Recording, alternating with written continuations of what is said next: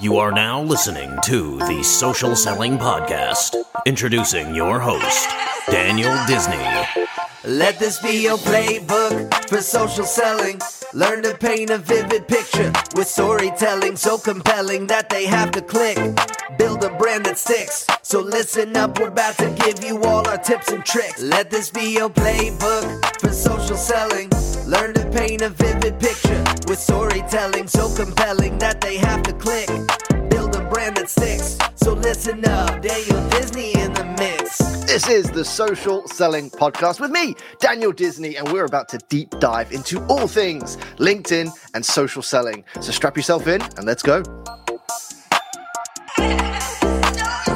Damn, Daniel. Hello, today I cannot wait to dig into the top social selling trends for 2024. And this is important because LinkedIn and social selling is changing. It changes every single year. And when I look back at the top trends I was teaching and, and speaking about December, January last year going into 2023, they are completely different to what I believe are going to be crucial in 2024. So these are my top trends. These are the things I believe salespeople, sales teams, businesses, entrepreneurs, anyone who is trying to win business on LinkedIn should be prioritizing. And let's waste no time. Let's dig right in.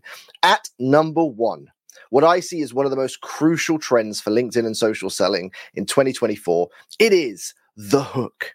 Now, I've been teaching hooks for a long time, but they've only recently been referred to as hooks. Essentially, it's the opening line of your LinkedIn posts. So, as you know, as you're scrolling through the feed on LinkedIn, the first two to three lines are all that's visible on a post. And you then have to click see more to open it up and, and read the rest.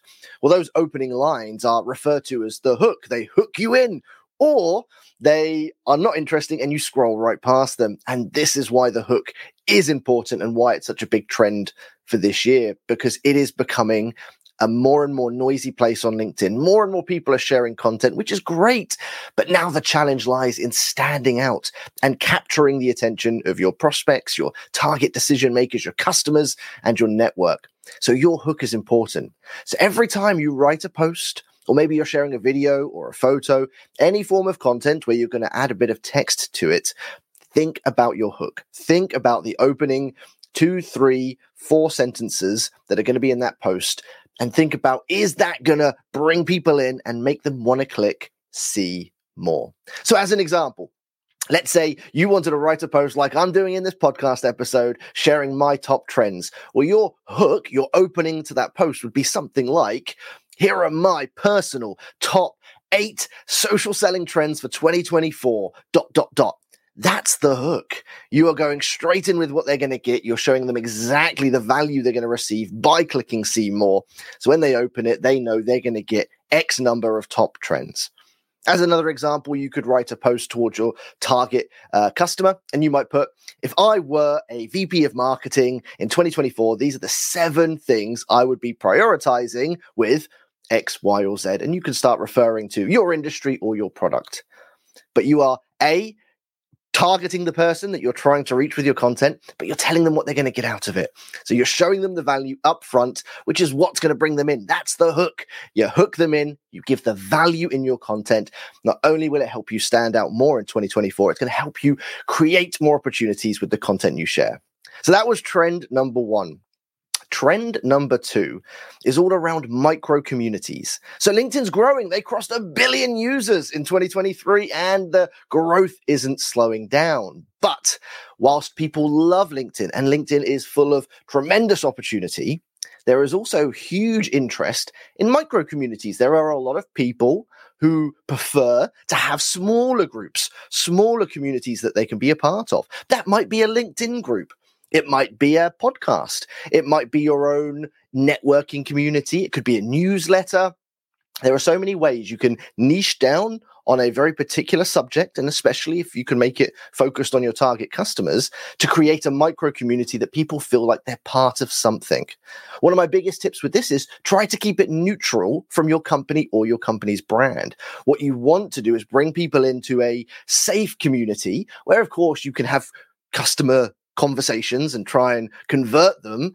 but do it in a professional way. Don't make them feel like they're just going to be a part of a marketing group that's attached to your company. Try and keep it neutral, try and keep it industry relevant, and most importantly, give as much value through the group as you can. Groups and communities thrive on the value and the conversation.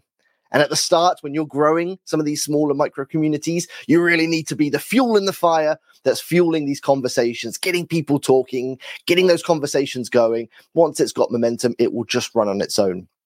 But micro communities definitely a big thing in 2024.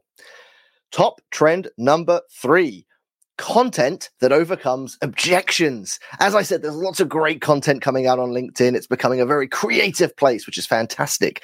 But where we have seen, especially in 2023, we saw a lot of people sharing selfies and vulnerable stories, and it got quite personal, which is great. Lots of people building their personal brands. But in terms of social selling and creating customers and business and opportunities, what we want to do is show our prospects and customers that we know what we're talking about and we can solve problems with our product. And one of the best ways we can do that through content is to overcome objections. So if you're getting the common objection of pricing, maybe your product is higher priced in the industry, well, don't wait for that to come up the day you try and close it overcome it through your content. Share a post that talks about a common objection we get is that our product is priced a bit higher than our competitors. But here are the seven reasons why we still sell more than everyone else and show people that even though you might be more expensive, it's because they're going to get X, Y, and Z. It's because of the value you give. Maybe focus on a, a, customer success story. This is one of the reasons that our product is a bit more expensive. And if you look at this customer, look at what they were able to achieve. Really focus it on what people are getting out of it, but overcome the objection through the content before it even comes up. And it's going to make your sales process a lot smoother. It's going to make your sales process a lot quicker because people are going to feel a lot more comfortable. And then when it comes to closing, you don't have to face those objections because you've already identified it and, and pushed it out there. So that's the next trend. Right, going in to keep this train going. Trend number four. I now want to really talk about the importance of your profile, but one of the newest features on your LinkedIn profile that I'm very excited about, which is the LinkedIn profile button.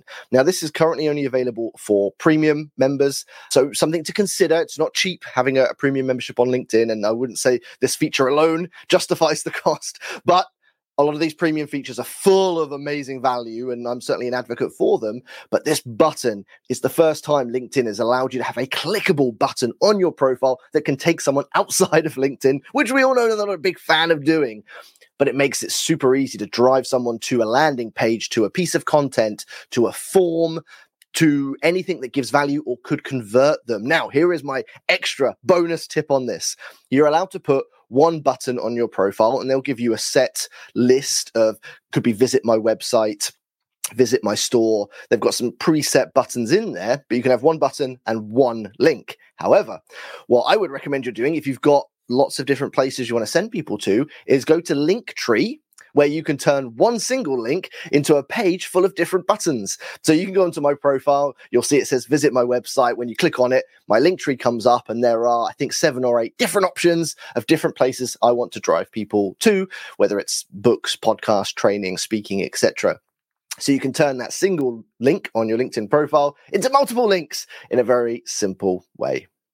The last trend I'm going to share today, and this is a big one, and I will admit this has been relatively consistent over the years, but it's become more and more important. It's the importance of value and personalization. Value in the content we share and personalization in the relevance that that content has. And it applies to your profile and it applies to messaging as well. Your profile should be valuable to your customers. Yes, they want to know a little bit about you, but what are they more interested in? What you can do for them. So in your profile, you should be giving value to your target customers. Same with your messaging. If you're sending messages to customers on LinkedIn, you want to make sure it's valuable to them. So don't just talk about what you're selling, talk about what they're going to get out of it. What are you going to solve for them? What value, what benefit are they going to get? And personalize it. Make it about them with your content, with your profile, with your messaging. Value and personalization. Give value in every way you can and make it about the person or audience or type of customers that you're trying to reach. The more you make it about them, the more likely you're going to be to get people interacting in your content, people interacting with your profile and, and messaging you, and equally replying to the messages that you send.